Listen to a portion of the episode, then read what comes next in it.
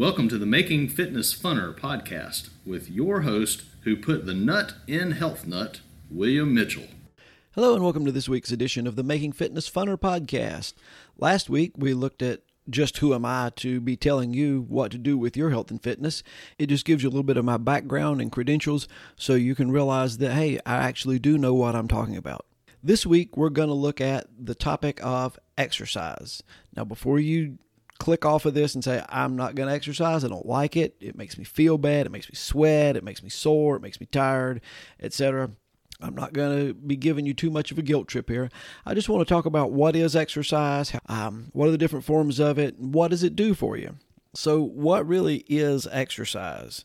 American College of Sports Medicine says exercise is a specific type of activity that is planned, structured, and repetitive, done to improve or maintain one or more of the components of physical fitness. That's a really long mouthful of saying it's something you do intentionally to improve your health. There's lots of different kinds of exercise. Um, three main ones I'm going to talk about. There is cardiovascular exercise. That's where you get the heart rate going faster and uh, keep it that way for a while. Uh, there's resistance exercise. Most of us call that weightlifting. It's where you use some type of weight, either the weight of your body or other external weights, um, the ones like you see in the gym, or sandbags, or rocks, or all, all types of different things to improve your strength. And there's also range of motion exercise, which is stretching. Um, there's yoga, there's Pilates, Tai Chi. There's a lot of different ways you can do that. And all of these together are vitally important for your health. Some of the benefits of exercise, like for cardiovascular exercise, obviously you get your heart rate going faster. Well, as it does that, your body reacts to stresses. If you do something that causes your body stress, it's going to adapt so that it reduces the stress the next time it happens. So when you do this, you get the heart rate pumping a little faster, you get the breathing a little harder. Your body says, hmm, I need to have more oxygen capacity here. So the heart gets to the point that it can pump more blood each time. That allows you heart your resting heart rate to decrease, which gives your heart a little more chance to rest in between each beat the blood vessels in your body, they say, hey, we've got to be able to handle more blood coming through. So they expand, they dilate, you get vasodilation, and the blood vessels get larger and larger. I mean, up to a point. I mean, you don't have these huge stovepipe looking things, but get, they do get larger. Now, the benefits of larger arteries are one, it lowers your blood pressure. And another benefit of the larger arteries is a stroke or a heart attack is where something blocks the entire artery. It's much more difficult to have a blockage in a large, wide artery than it is in a little, narrow artery. If there's an accident on a one lane road, you're in trouble. But if there's an accident on an eight lane interstate, you can still get around it. Another thing is it, it, it makes you smarter, uh, which sounds kind of funny, but there's a lot of research being done right now on the neuroplasticity of the brain, which means the ability of the brain to change. Strenuous exercise causes your body to produce a thing called BDNF, which is brain derived neurotrophic factor.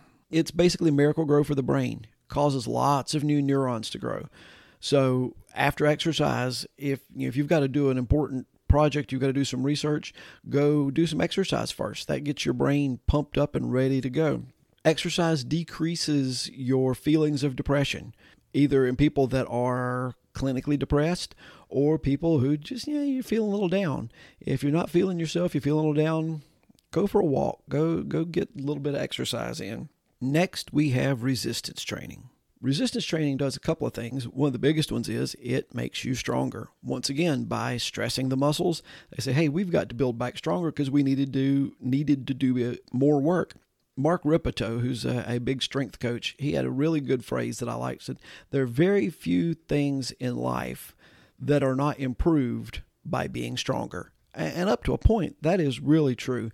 And if you don't believe me, next time you have to open that pickle jar and it just will not open, you think about that. Our ability to stand, our ability to move, our ability to um, do activities of daily living without help a lot of that depends on our overall strength. I mean, we don't have to be one of these guys that bench presses 550 pounds. They they make machines to do that.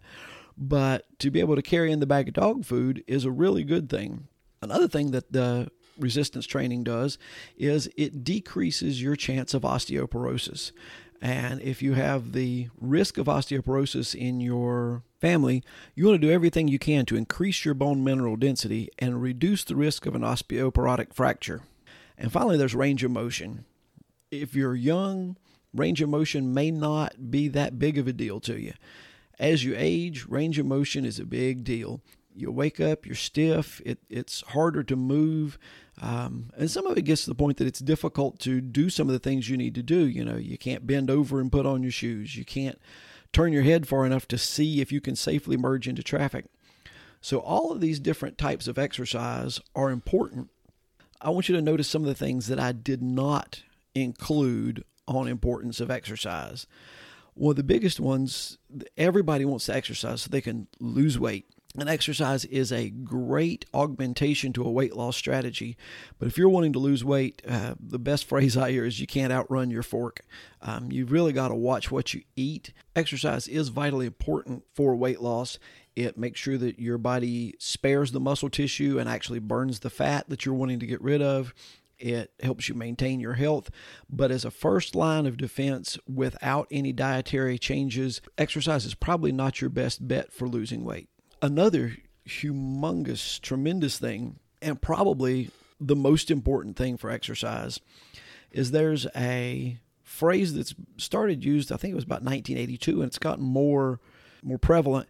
It's called the compression of morbidity, and all the compression of morbidity means is we're all gonna die, but that end of life period where you're in absolutely terrible shape, if we can compress that down to where it's really, really super short, that would be a good thing. My wife's aunt was 99 years old. She had just done about a four hour car ride back from the beach, stopped and worked about an hour or so in her flower bed, was very active, woke up in the middle of the night, wasn't feeling well, went to the hospital, died the next day. That's compression of morbidity. It was compressed down to uh, about a day. I can't remember where I saw the statistic, uh, but I'm going to quote it anyway.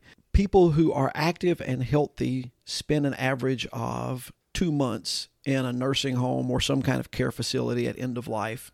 And people who lead a sedentary lifestyle spend an average of 36 months in some type of uh, long term care facility. That's a tremendous amount because I don't know of anybody that's sitting around going, wow, I just can't wait till I get to the nursing home. I can't wait until I am dependent on other people to take care of me. Most of us want to keep our freedom as long as we can, our uh, maintain our activities of daily living. During upcoming episodes, I'm going to discuss topics like how intense should your exercise be? How much exercise do you really need? What can you do to exercise that you'll actually do? Ways to make exercise more enjoyable. But for right now, I just want to give you a little bit of food for thought to make you think maybe there's a, potential, there's there's a reason for me to do some exercise, and maybe I should start thinking about is there something that I could do to improve my health in the way of exercise.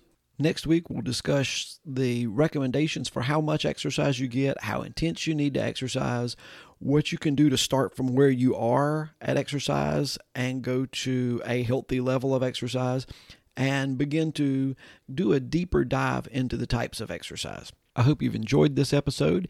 If I've said anything that you thought was enjoyable or worth sharing, please refer this to a friend so that they can have more fun in their fitness journey. Also, please remember to subscribe and like the podcast. As always, I'd like to thank One Accord for the bumper music and Paul Sink for the great intro work. And I hope you'll join us next week as we try to make fitness funner.